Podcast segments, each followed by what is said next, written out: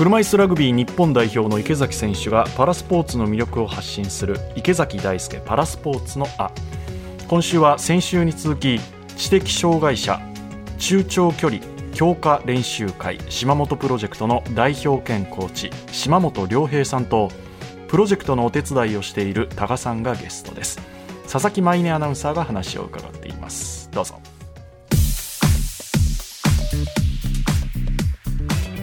多賀さんの息子さんが知的障害者っていうのはいつ頃分かったんですか？息子と全く同じ日に生まれた女の子がですね近くに住んでましてで本当にちっちゃい時から仲良く遊んでたんですね。彼女の方はちゃんとこう言葉を発する。それから親とのコミュニケーションも取れてると。だからなんとなく自分の子供が違うなというのは気づいてたんですが3歳の時の定期健康診断の時に、まあ、正式にこの診断が出てやはり、まあ、最初妻はやっぱりこう認められないっていうかなんか診断が結果が違うんじゃないかとかなんで私の子供だけみたいな、まあ、そういうこの受け入れられなくてショックを受けてたんですけど、まあ、私はもうその時でやはり父親って立場でもうこれはもう覚悟を決めてもう一緒に生きていこうというふうには思いましたね。今は島本プロジェクトのチームの一員ということなんですが陸上がやりたかったっていう思いがもともとお持ちだったんですか？そうですね。息子のこの特性もあるんですけれど習慣を好むんですよね。ルーチン的なものですから毎朝これだけ走る。毎日これだけで筋トレすると。いうのももう習慣になってるんで、まあ、そういうのも向いてたのかなと思います。あと陸上はあのタイムが 1500m4 分13秒85とかって数字が出るんですよねでああいう自閉症スペクトラムの障害を持ってる人たちってもうそういう数字とかもすごい好きなんですよね。ですからこの何年何月に何百メートル1500メートル走ってこのタイムを作ったとかというのはかなりしっかり覚えてるんで、まあ、そういうところもまあ向いていたかなと思いますね。まさに陸上するためにというかそうですね。向いてたんですね。1秒でも早く自己ベストをこう更新するっていうのは向いてると思いますね。知的障害者の特化したなんかトレーニング方法とかっていうのは何かあるんですか？言葉の指示だけではすごく難しい面があるので例えばその練習メニューだったりとかタイムですよね。それをホワイトボードに書いて言葉と目で理解してもらうような形で必ず取っています。で数字が好きな生徒多いので数字をすごく強調します。だから例えば、えー、1周目を1分7秒で来ると。67で来ると。だから67だよってね、押して、そうすると彼らはそれを理解するので、タイムこっちが読んでると、遅いか早いかそこで理解できるんですよね。だから遅い場合は、まあこっちもいいんですけど、上げなさい。早すぎと、もうちょっとゆっくりっていう形で声をかけながらやると、ペースのコントロールができるようになってくると。で、あと、カラー付きのコーンを僕はちょっと置いてるんですよね。赤いコーンからオレンジのコーンまでは早く走るんだよと。オレンジのコーンからじゃあ黄緑のコーンまではゆっくり走るんだよって形で視覚的にも分かりやすくここからここまで速く走る期間だと。ここからゆっくり走るんだと。じゃあもう耳から聞いて目で見てっていうので練習をしてるんですよね。そうですね、はい、じゃあその練習の内容もう主に中距離ったらどういうトレーニングは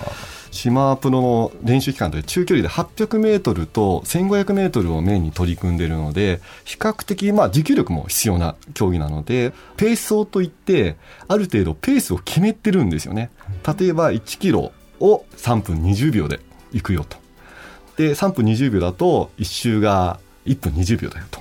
いう形で、それで本人たちに10周同じペースで走らせると。だ落ちると分かるわけですね。200メートルとか100メートルごとに読むので、100メートルが大体20秒なんですよね。だから21かかったら1秒上げなさいっていう 遅いっつって。でも速すぎる場合もあるけど、飛ばしすぎちゃって調子よくて。それはもう少しゆっくり、ゆっくりでいいのって苦しいとか、ここから大事だよ、ここから大事だよっつって。同じこと僕も言われてますからね。その同じかな。はい。はい、本当同じコーン置いて8の字何秒で走るって、それを20何周やるって、後半きついんですよ。えー、そう、後半。でも、そうですよ。したらもう遅れてきちゃったらもっと上げてとか、最初だったらちょっと早いから下げてとかってそういう声があって、そのペース配分をやるって。でもそのおかげで体力もつくし、やっぱそういうのね、辛い練習に耐えれなくてなんかパニックになっちゃったりとかっていうのとかってあるんですか？表現するのがやっぱりちょっと溜め込んじゃうんですよね。だからもうダメだと思ってても走り続けてぶったれちゃったりする時も。いきなり倒れたりとかする時は、どうしたんだっつったらやっぱりもう、本当はすごくもう限界だったんだと。言ってくれれば距離を変えたりとか休ませる時間増やしたりとかってできるんですけどなかなかちょっと言いづらかったりとかあと困るのはやっぱり足が痛くても言えないんですよねうまく。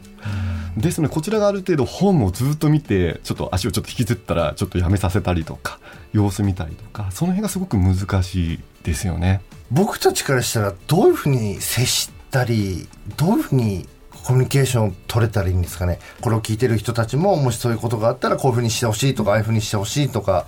例えば困ってるっていうのはなんとなくわかると思うんですよね。うん、でその時にちょっと声をかけてくださると大丈夫とか、うん、そうするとでもねあんまりそのうまく自分を表出することが難しい方が多いので知的障害の方、うん、でなかなか反応が難しいんですけどでも反応はしてくれるんですよね。困ってる時とか。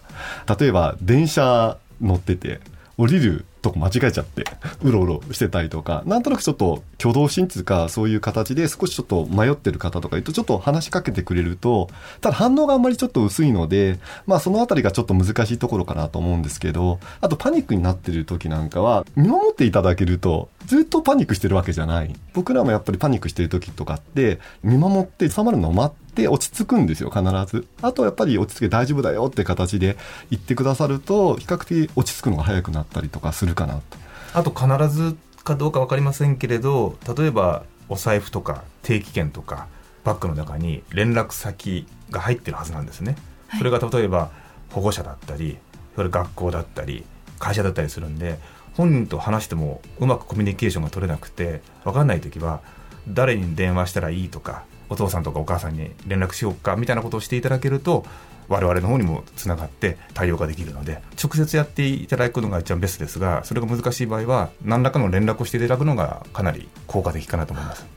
現在の知的障害者陸上っていうのはどういった環境なんですかね？そうですね。やっぱり注目度すごい低いかなと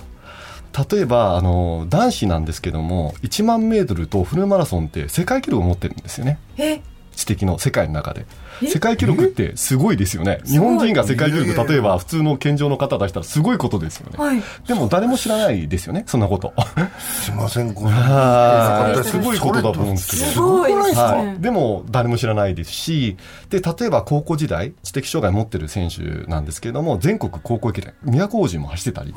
あと、今年 TBS 放送されてても、ニューイヤー駅伝も出てるんですよね、知的障害の選手が。会社の勤めながら。はい、でもそういうのを一切そのメディア取り上げてくれないんですよね。へえ。そうなんですね。だからなんか一言なんかね、もっとなんか発信していきたいですよね。それだけの記録持ってて、えー、こういうね、素晴らしい島プロをやっているっていう、なんかドキュメンタリーできますよね。パラリンピックでも、えー、主体の方は結構区分が分かれてますけど、はい、知的障害って本当に一つだけのジャンルなんですよね。ですから変な言い方ですけど重い人も軽い人も同じカテゴリーに出てるので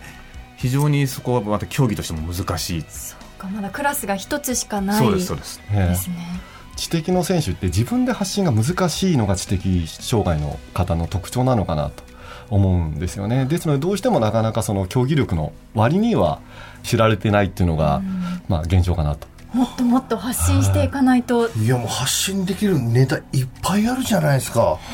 どんどんも発信してくださいよ。いやもうこのラジオから発信していきましょう。ぜひよろしくお願いします。よろしくお願い。します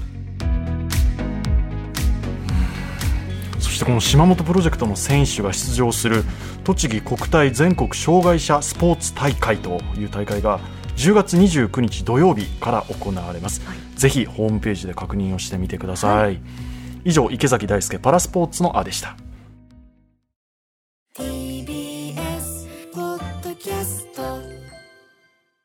塚越健治です。文化系トークラジオライフは、身近な出来事からアニメや文学、テクノロジーや社会問題まで、ワイワイ楽しく、ちょっと先を見通す、みんなで思考実験するような番組です。各種、ポッドキャストプラットフォームで配信していますので、文化系トークラジオライフで検索、ぜひフォローしてください。